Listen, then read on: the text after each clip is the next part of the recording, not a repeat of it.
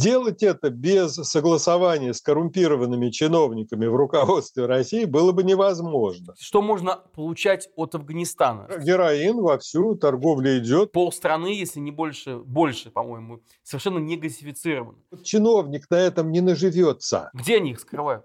Санкции работают. Насколько Китаю выгодна эта война? Будем опять бензин в Финляндии закупать, как в 90-е годы все это было.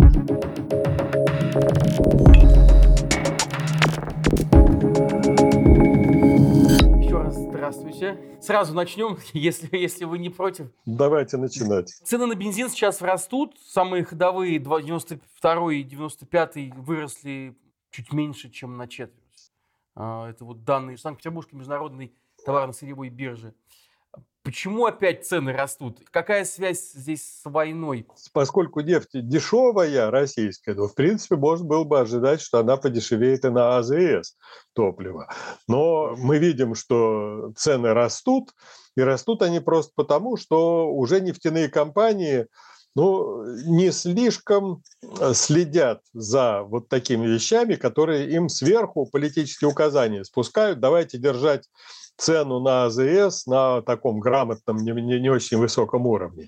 И они делают, что хотят делать. Насколько я знаю, сейчас вот контроль за деятельностью нефтяных компаний, он очень здорово ослаблен. То есть, включая налоговые даже проверки, очень сильно ослаблены со стороны государства. Занимаются чиновники, скорее всего, чем-то другим занимаются. А нефтяные компании, я думаю, при участии чиновников делают очень неплохие деньги. Во-первых, на высоких ценах. Во-вторых, на том, что их аффилированные с ними торговые компании накручивают вот при экспорте нефти большую надбавку, которая остается где-то за границей. Это компании, зарегистрированные за границей. В российский бюджет это все, конечно, не поступает. С точки зрения цен на АЗС. Это налоги, это акцизы. Вот 70% всей цены бензина, еще до войны, до военного бензина, это налоги. Вот государство увеличивает 2 раза в год акциз на топливо, повышаются налоги на добычу полезных ископаемых. То есть, когда мы все вот это посмотрим, выясняется, что все это берет себе государство. И для того, чтобы поддерживать цену на АЗС низкую, государство должно просто сократить объем вот этих вот налогов. Вместо этого оно вводило так называемый демпферный механизм. То есть приплачивало нефтяным компаниям, поскольку те, в общем-то, теряли что-то на АЗС из-за того, что цена держалась на низком уровне, а налоги все время росли. Ну вот теперь ему увеличили еще сборы через этот демпфер, вместо того, чтобы платить им какую-то компенсацию. Поэтому цены, в общем-то, растут. И государство обдирает население, тут автовладельцев. Кстати, обдирает за счет всех остальных. Потому что демпфер, вот компенсация нефтяным компаниям, уплачивается из государственного бюджета. То есть из кармана абсолютно всех россиян. Если раньше только автовладельцы, те, кто там ездит, платили за это, то теперь в придачу нужно всем раскошелиться и заплатить и нефтяным компаниям. Интересный момент. Российские СМИ пишут, что Россия продает дороже $60 нефть в обход санкций. Как это понимать? Что это? Это не российские СМИ. Это вот разнесли эту весть там с расчетами. Сейчас стали публиковать со ссылками на несколько научно-исследовательских учреждений в США, что вот они там все сосчитали, опираясь на таможенные данные в Китае и в Индии, получается там дороже. Но представьте себе такую картину. Россия продает нефть, вот скажем, в порту Приморск, да, вот эта нефть отгружается в танкер, отгружается она где-то, были $38 даже, $37-38 за баррель там, потому что потолок больше не берут, и нефтяные компании даже за такую цену согласны все это отгрузить. А дальше что начинается? А дальше начинается наращивание этой цены, которая в российский бюджет не идет.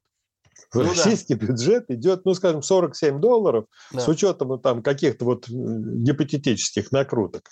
А дальше накручивается страховка. Это не возвращается в Россию, потому что страхуют очень часто в западных компаниях. Цена-то ниже 60, значит, можно страховать. Дальше идет фрахт. А фрахт – это опять те же танкеры, которые были когда-то российскими или куплены какими-то компаниями от имени российских коррумпированных чиновников и накручивают на этом фрахте, то есть на стоимости перевозки. Дальше идет портовые сборы где-то там в точке назначения. А если еще учесть, что есть у нас нефтяные компании не сами нефть продают, их торговые как бы представители, вот трейдерские компании. Часто они аффилированы с российской нефтяной компанией, а иногда это независимые. Эти деньги в Россию тоже не возвращаются. Все эти компании зарегистрированы за границей.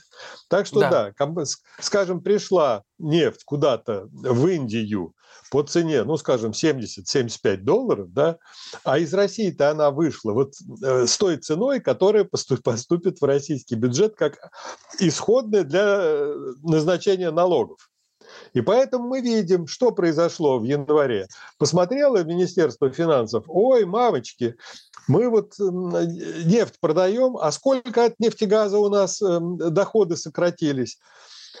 На 46%, наполовину сократились доходы от экспорта, доходы от нефтегаза в целом.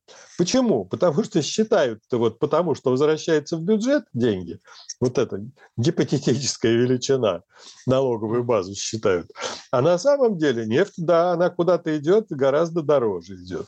То есть санкции работают. У нас говорят, санкции не работают.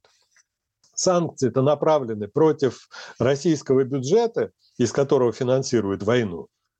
А раз бюджет получает в половину меньше денег, деньги там присваиваются какими-то посредниками, какими-то чиновниками коррумпированными, это уже, но в бюджет не идут. Эти деньги не финансируют войну. Значит, санкции работают. Но работают против людей, не против элит.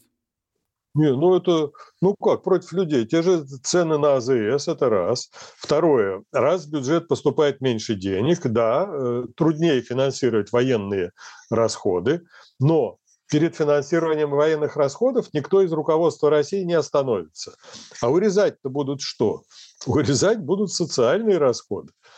Урезать будут расходы на науку, на образование, на здравоохранение, на пенсии, на все что угодно, но только не на войну. А на войну пойдет... То есть обнищание это наступит, конечно, в первую очередь для населения, а не для военных. То есть посредники наживутся на всем? Конечно, это, система так работает. Российская система, это вот раньше шутили, что есть такие ситуации, когда в каком-то государстве есть мафия. А вот в России у мафии есть государство. Так что это, система такая. Что должно произойти в российской нефтегазовой области, чтобы обычный россиянин почувствовал на себе последствия войны и санкционного давления? Как должна складываться ситуация в этой отрасли? Скорее всего, и напрямую будет такое воздействие. То есть отрасль дает все меньше и меньше доходов в федеральный бюджет. Из-за этого мы понимаем, что российское население ощущает на себе обнищание фактически. Но это же не только эта отрасль. У нас не нефтегазовые отрасли, даже у меня где-то было записано, они тоже потеряли 28% вот тех доходов, которые не нефтегаз приносил в бюджет.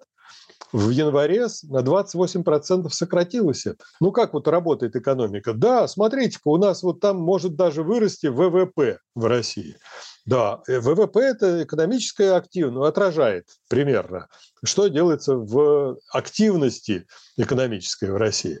Но если у вас активность – это производство снарядов, бронетранспортеров, которые 2 дня там проживут, доехав до линии фронта, или даже не доехав до линии фронта, то что остается населению, что остается, в общем-то, для прогресса страны от такого бурного экономического развития военных отраслей, которые поглощают вот эти доходы.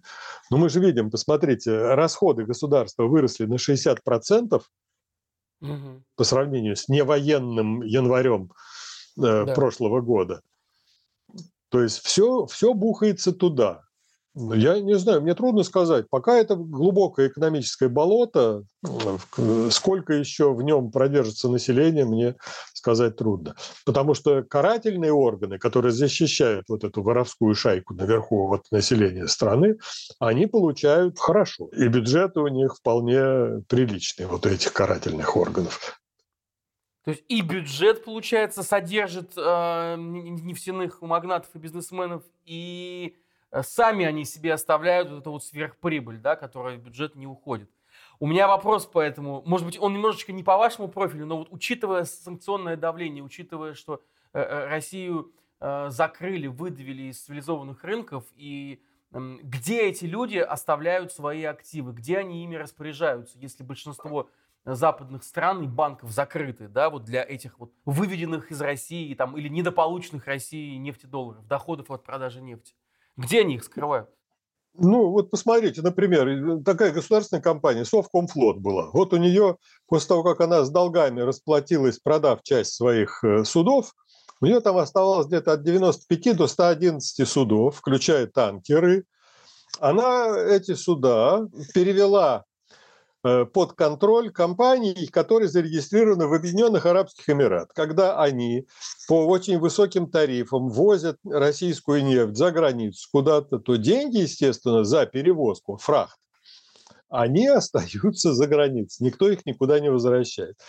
Сделать это без согласования с коррумпированными чиновниками в руководстве России было бы невозможно. А какие-то имена мы можем назвать, кто стоит за этой теневой экономикой, кто главные выгодоприобретатели, выгодополучатели? Да нет, это же вся сеть. То есть российское руководство экономикой, не только экономикой, оно рассчитано на прибыли, получаемые сверх чего-то. Вот у нас вроде государственная компания Роснефть, да? Да. Ну как, вот что такое, чем отличается государственная компания от частной компании? В частной компании две заботы. Это минимизация издержек, максимизация прибыли. Во, в интересах акционеров. Все, меньше тратить, больше получать. Все, других забот у этой компании нет. А у государственной компании все по-другому. Надо выбивать, во-первых, льготы какие-то из правительства через приятелей, чиновников, поскольку чиновники командуют.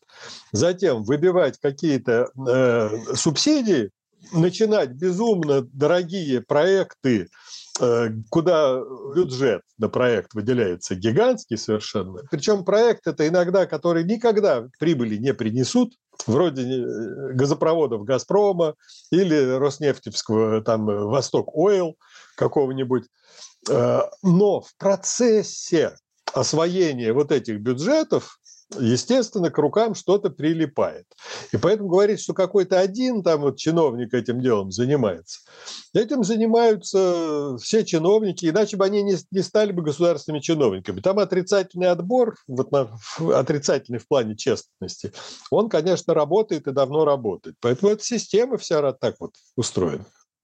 Еще интересная ситуация развивается вокруг Ганы, куда Россия начала отправлять непроданную за эмбарго нефть. Как вы думаете, зачем в эту страну отправляется нефть? Почему именно туда?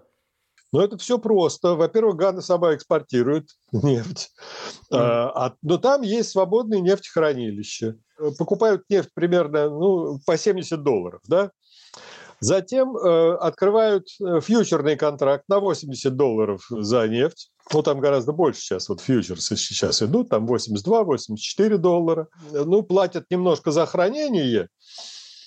А дальше прибыль идет, естественно, чистая прибыль. Это нормальная операция, спекуляции с участием фьючерных контрактов, так называемых.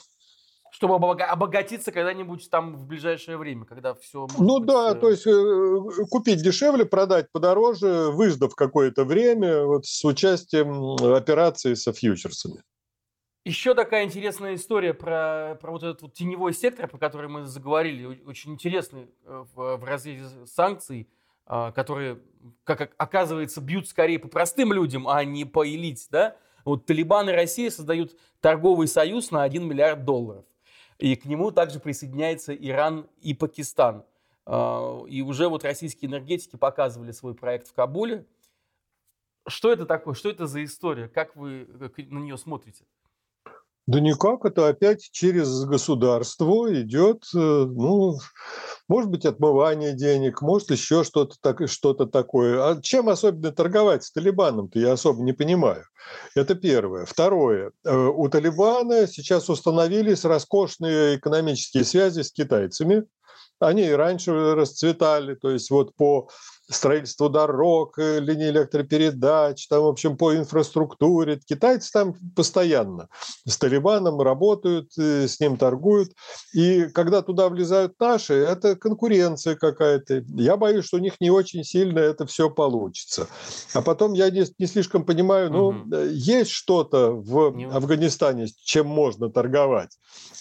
Но из этого того, что нужно России, я тут списочек-то очень маленький получится. Это отчасти, я думаю, надувание щек, что вот, смотрите, мы прорвали экономическую блокаду, мы с кем-то еще торгуем, пусть это даже движение «Талибан».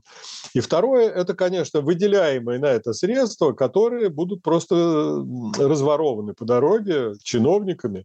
Ну, раз выделяется $1 миллиард, то от этого миллиарда где-то там что-нибудь красивое построить на 2 копейки, а остальное все будет в карманах тех, кто участвует в этой сделке. Что можно получать от Афганистана? На ум приходит, вы сказали, несколько штук, у меня, честно говоря, вот только пара. Да, это и то одно из них очень запрещенное наркотическое вещество. Ну почему? Героин вовсю, торговля идет, потому что ожидали, что Талибан, как раньше, как в первый свой заход на власть, они покончат с торговлей опийным продуктами опийного мака и героином, но они не покончили, то есть все это дело продолжается, это раз. Второе, тут надо будет соперничать с китайцами. Есть редкоземельные элементы, есть некоторые минеральные богатства Афганистана, которые пользуются спросом. То есть там даже уран, очень неплохие запасы урана есть. Там и литий, кстати, есть, вот, за которым все охотятся сейчас из-за батарей. Так что есть, в принципе, что-то. Но тут очень большая конкуренция с китайцами.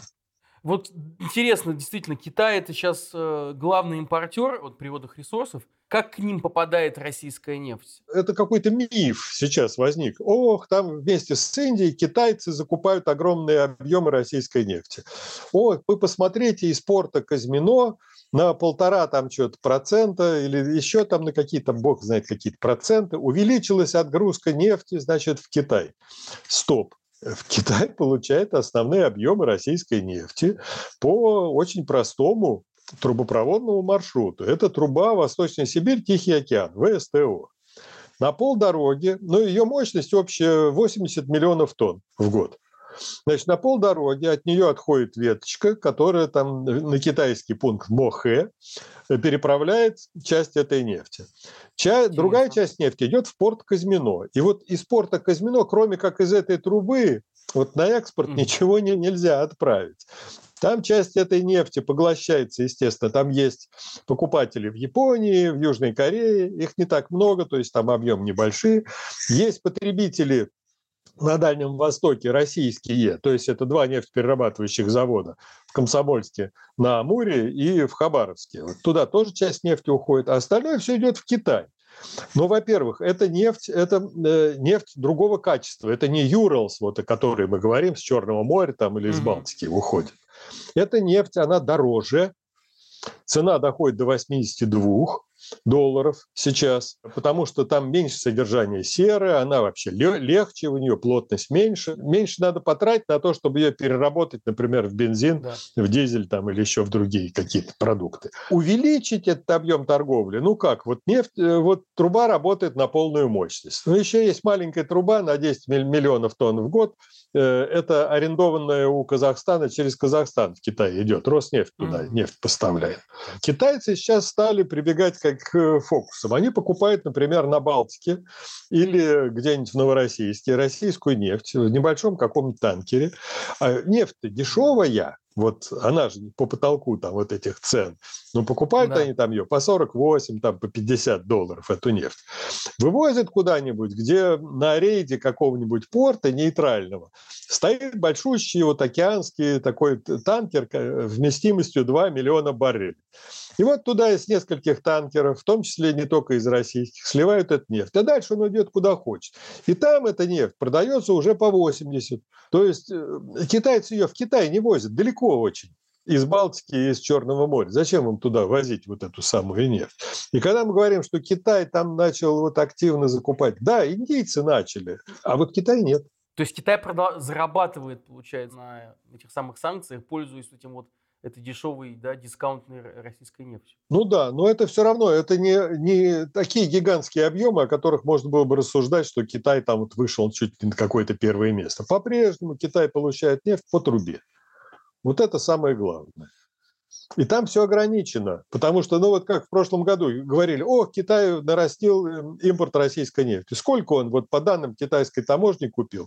86 миллионов тонн.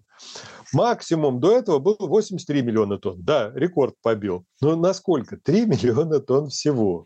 Я хотел про две страны спросить еще. Вы упомянули уже Индию, Китай, Арабские Эмираты. Вот интересно про Китай и Арабские Эмираты чуть-чуть. А насколько Китаю выгодна эта война, учитывая, что он зарабатывает, пусть и небольшие, на нефти в частности, деньги? Может быть, у него какой-то есть другой интерес экономический в продолжении этой нестабильности? Как вы оцениваете? Я думаю, что вряд ли серьезные экономические интересы. Китай вот сколько может он вот по транспортным возможностям, по логистике купить у России нефть, столько он покупает. Он просто больше не возьмет этой нефти. Вот как возить ее не на чем, и трубы по максимуму уже работают. По газу Китай уже выбил себе такие условия покупки российского газа по газопроводу «Силы Сибири», что там смешно. Там были такие периоды, когда в Европе газ стоил $1400 за 1000 кубометров, а в Китай в это время «Силы Сибири» поставляла по 140. То есть в 10 раз меньше. Это по данным китайской таможни. Зачем ему тут еще суетиться и что-то еще, какие-то экономические выгоды где-то приобретать? У Китая здесь все нормально в отношении России. Ну да, Россия, которая меньше будет зависеть от рынков в Европе, на Западе, она будет еще сильнее привязана к Китаю. То есть любые китайские условия экономические она будет выполнять и продавать за бесценок. Так что да, выгода для Китая какая-то не прямая, но опосредованная есть. Главная страшилка, которая всех держит в напряжении, это то, что Россия в конечном счете по итогам этой войны может стать нефтяным придатком, сырьевым придатком Китая. Насколько реалистична эта перспектива? И вообще, как Китай, по-вашему, рассматривает Россию в экономическом плане? Россия избрала в своей стратегии паразитирование на природных ресурсах. Вот это вот ресурсная экономика. А значит, нужно куда-то к кому-то прицепиться, кто бы пользовался этими ресурсами. Отказались от Европы, перестали туда поставлять газ, а потом спохватились, а газ-то больше некому поставлять, труб-то не в сторону Китая или еще кого-то нету, да еще и китайцы не хотят этих новых труб, они отказываются от заключения новых, им просто не нужен этот газ. И поэтому паразиты на природной ренте. Структура такая экономики. Мы же не строим экономику с тем, чтобы куда-то экспортировать высокотехнологичные какие-то продукты или интеллектуальную какую-то собственность.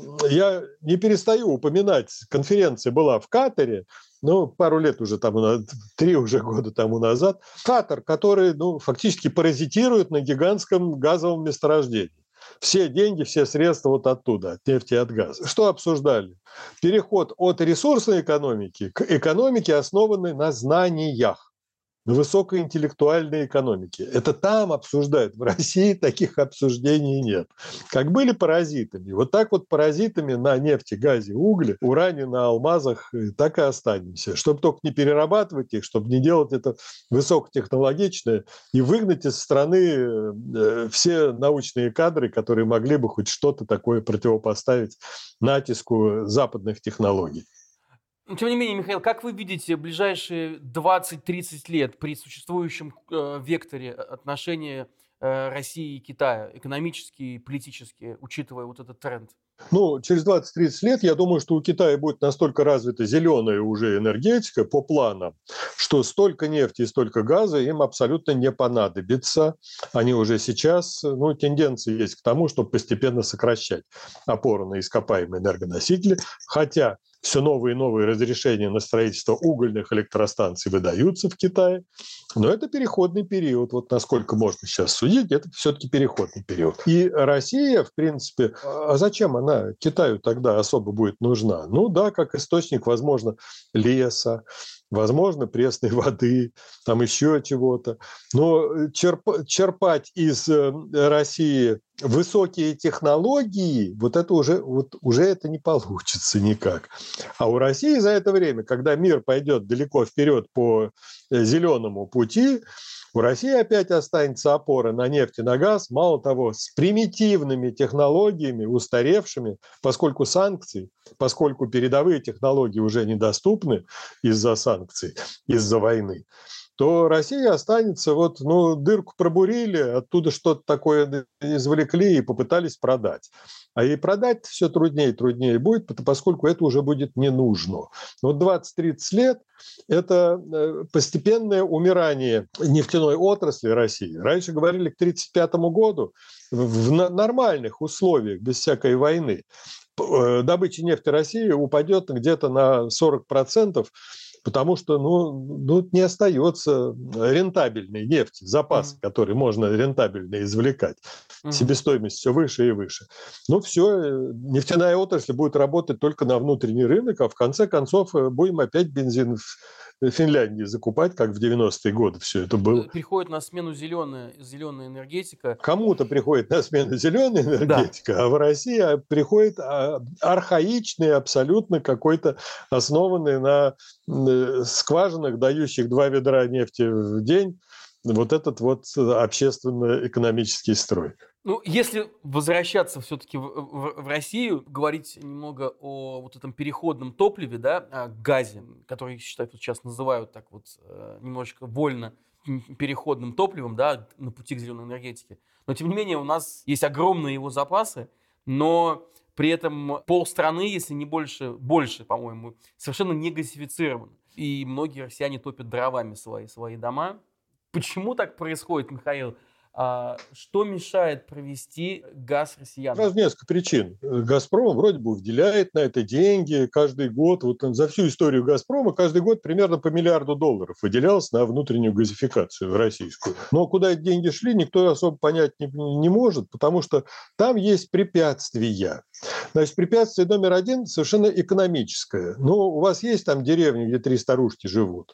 Кто ее будет газифицировать? Кто будет платить за этот газ? За то, чтобы туда трубы протянуть, чтобы построить какую-то инфраструктуру? Никто платить там не будет. Это экономически, это чистая благотворительность.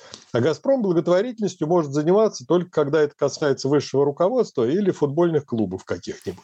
Но только не старушек там где-то, или какие-то там «Зенит», «Шальке», например, где-то за границей, или там в Сербии спортивные клубы.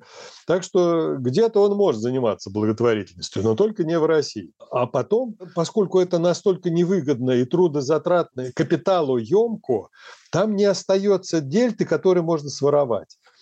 Чиновник на этом не наживется, на внутренней газификации.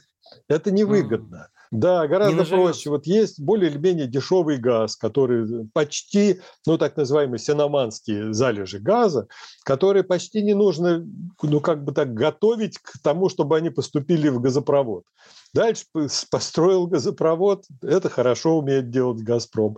Причем там тоже сметы разворовываются со страшной силой, потому что очень часто мы сравниваем смету на строительство одного среднего участка газопровода с какой-нибудь западной фирмой. Получается в 3 раза дороже у газопровода. Это невыгодно, газификация. Да, все можно было бы сделать. Вы посмотрите, опыт какой замечательный есть. В Японии, в Норвегии, в Китае на газопроводе, на компрессорной станции ставится малотоннажный заводик по производству сжиженного природного газа. А потом дальше по населенным пунктам все это развозится в автоцистернах, сжиженный газ. По Японии смотрите на любой дороге, то и дело пробегает мимо как замечательные красивые цистерны с надписью «сжиженный газ». А там дальше это же элементарно совершенно сделать из него обычный газ из этого сжиженного, пункта регазификации, и доставить потребителям. Но это невыгодно. Это невыгодно чиновникам. Это опять благотворительность. И поэтому забудьте вы об этой газификации. Пока есть такая система, где чиновник должен получать какую-то свою ренту от этого, то никакой газификации у вас не будет. Я хотел спросить, сейчас у нас добыча газа упала почти на 11%. Почему так происходит? из-за чего? Некуда продавать, это влияние санкций, это война. А какие санкции? Против газа не было никаких санкций. Ни бойкотов, ни эмбарго, ни санкций. Пожалуйста, продавайте. Труп сколько угодно идет на такой замечательный рынок, который, ну да, там сокращается потребление газа из-за зеленых таких вот тенденций. Но газ по-прежнему нужен. И компании европейские, которые не получают российский газ по контракту сколько надо, они подают иски на миллиарды евро, на десятки уже миллиардов евро в арбитражные суды, потому что «Газпром» нарушил свои контрактные обязательства, газ не продал. Это умышленный уход с европейского рынка. Это вот политическое руководство России дало «Газпрому» указание. Вот сворачивайте там свои, мы хотим заморозить Европу, чтобы им там стало трудно, проблематично, у них будет экономический коллапс, они прибегут к нам, отменят все санкции и перестанут поддерживать Украину. Провалилась эта затея, но «Газпром»-то уже ушел с европейского рынка, а другого-то рынка нету, он его не нашел. Когда Путин говорит, вот у нас будет кран, и мы будем переключать. Вот у меня прям цитаты есть из его выступлений. С Европы на Азию, с Азии на Европу, там, где нам будет выгодно. Ну, вот, замечательно, хорошо. В Европу идет там страшное количество этих труб. Если все их задействовать, там две Европы можно накормить российским газом. А в Китае идет одна труба, Силы Сибири. Ну, возможно, еще с Сахалина будут подавать газ. Вот Сахалин-Хабаровск-Владивосток построили, она пока никем не была нормально использована. А дальше-то, мы построим еще одну гигантскую трубу, значит, назовем Силы Сибири-2 через Монголию в Китай. Две проблемы. Первая, Китай разрешения такого не давал и не дает пока. А вторая проблема, это вот вы сейчас начнете вкладывать деньги в строительство, когда у вас будет труба нужного объема? Через 12-15 лет. То есть вот сейчас Европу заменить Китаем по линии газа, никак не получится. Это бред собачий, который российское руководство до всего мира доводило в открытых выступлениях. Ну вот стыдный вопрос про как раз вот это вот санкционное давление Путина. Насколько оно может в новом году, вот ближайшей зимой, да, через 10 месяцев сработать? Насколько опасность до сих пор актуальна, что «Газпром» заморозит Евросоюз? Да нет, Евросоюз уже прекрасно обошелся. Там было, вот еще в прошлом году говорили, нам нужно в Европе 5-7 лет для того, чтобы избавиться от зависимости от «Газпрома». Они справились до конца 2022 года. То есть, во-первых, это замечательная программа экономии газа и вообще экономии энергии, энергосберегающие технологии новые, сокращение ненужных производств, в общем, где-то ужались. Энергоэффективные технологии, развитие ветроэнергетики, солнечной энергетики, водородной, биотопливо. Огромная роль совершенно биотоплива сейчас в европейских странах. Строительство новых терминалов по приему сжиженного газа. И главное, для того, чтобы оплачивать свободу от политического давления «Газпрома», пришлось вкладывать деньги. То есть пришлось платить больше за сжиженный природный газ, чтобы переманить его у азиатских потребителей. И пошел газ в Европу, из Америки, из таких стран, как Тринидад и Тобаго, и из Катара, из Нигерии, из Алжира, откуда только не пошел. В общем, со всего мира Европа стала получать сжиженный природный газ и построила новые терминалы, там, где и не планировала построить, где отказывался от этого. Построили новые перемычки, интерконнекторы через границы стран-членов Евросоюза, по которым перебрасывают объемы газа так, чтобы искоренить возможность дефицита какого-то. Вот, пожалуйста, из Греции в Болгарию построили, а греки получают газ в сжиженном виде, а теперь болгары спокойно, значит, получают газ из Греции. Продолжение следует. Это независимые медиа, и нам очень нужна ваша поддержка. То, что вы можете сделать прямо сейчас, это очень просто. Подпишитесь на YouTube-канал «Продолжение следует» и обязательно нажмите на колокольчик. Мы делаем интервью и разборы благодаря вашим донатам на сервисах Patreon и Boosty. Если каждый, кто посмотрел это видео, переведет даже небольшую сумму, условно 50 рублей, это поможет нам и дальше выпускать интервью и разборы, а еще публиковать статьи и заниматься расследованиями для веб-сайта нашего издания. Он называется проследует.медиа. Это всего несколько минут вашего времени. Все нужные ссылки вы найдете в описании под этим видео. Жмите колокольчик и остаемся вместе.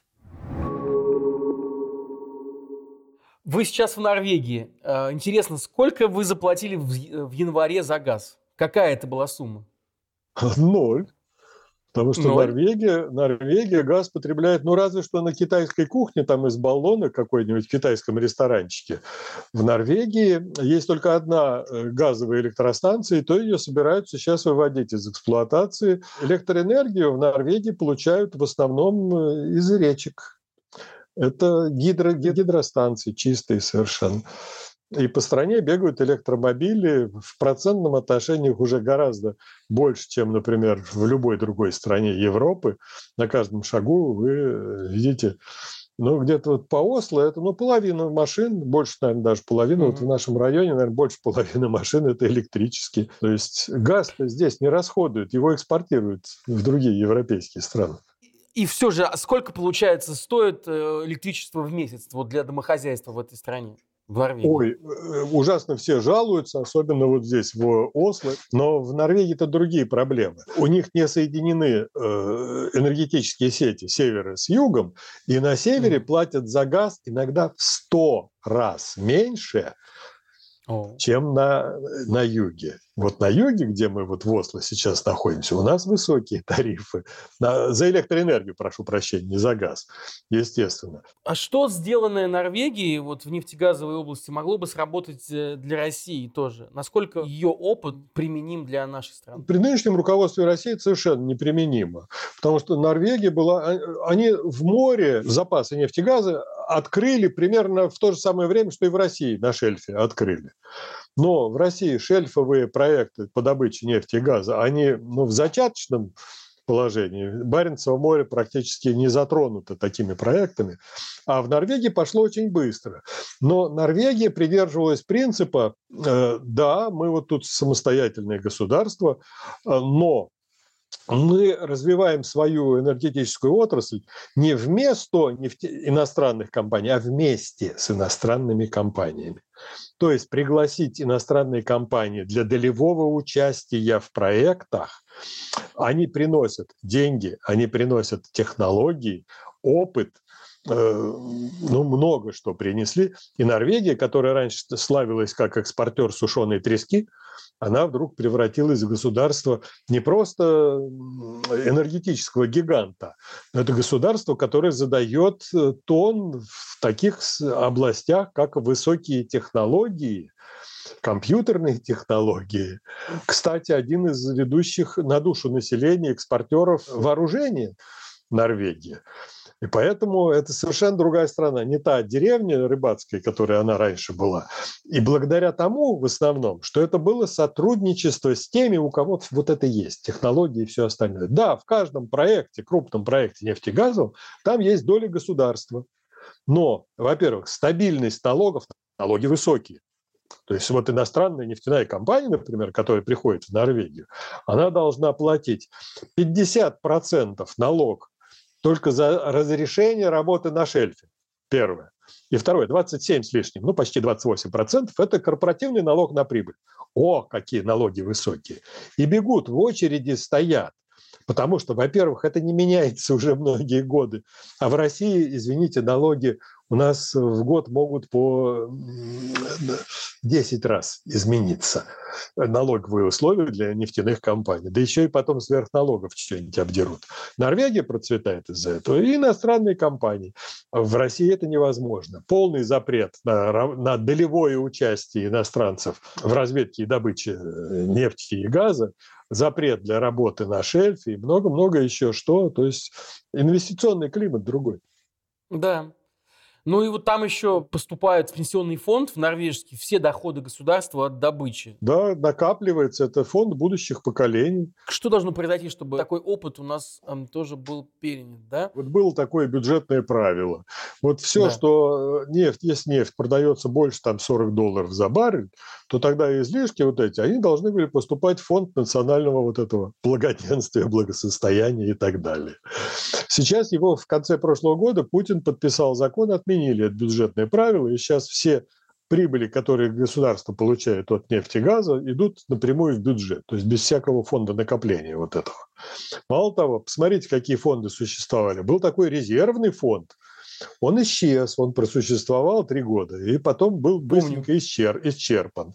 Дальше был у нас, извините, пенсионный фонд, который сейчас быстро опустошили, объединили с фондом социального там чего-то такого страхования. А посмотрите, что делается с этими валютными запасами из-за войны. Стали золото продавать. Сколько уже тонн продали золота? Стали продавать ту часть валютных резервов, которая санкциям не подлежит, то есть в юанях. Сколько уже продали? То есть фактически, чтобы покрывать расходы на войну, вот эти все фонды, они исчерпываются. Спасибо большое, Михаил, за этот очень интересный разговор. Было очень познавательно, какие-то вещи совсем по-новому. Кстати говоря, а вы в Норвегии, вы живете? Я просто пропустил. Мы уехали с женой налегке, потому что 2 года не видели детей и внуков, они у нас норвежцы. И да. Поэтому мы налегке поехали, но билет у нас был на 25 февраля, 24-го началась война. И мы, приехав в Норвегию, вдруг обнаружили, что и самолеты обратно не летают. И, в общем-то, здесь обстановка такая, что мне в Россию возвращаться небезопасно. Возник, в общем-то, террор против тех, кто не стесняется говорить объективные вещи в отношении российского режима. И поэтому мы здесь просто застряли. А есть ли у вас, Михаил, ощущение, когда вы сможете вернуться? Трудно это сказать, когда режим поменяется. Вот перспектива на его смену. Это я не могу сказать, потому что это террор продолжается в отношении любого, кто против. Даже картинку невозможно нарисовать антивоенную, чтобы не посадили в тюрьму. Ну, вот как...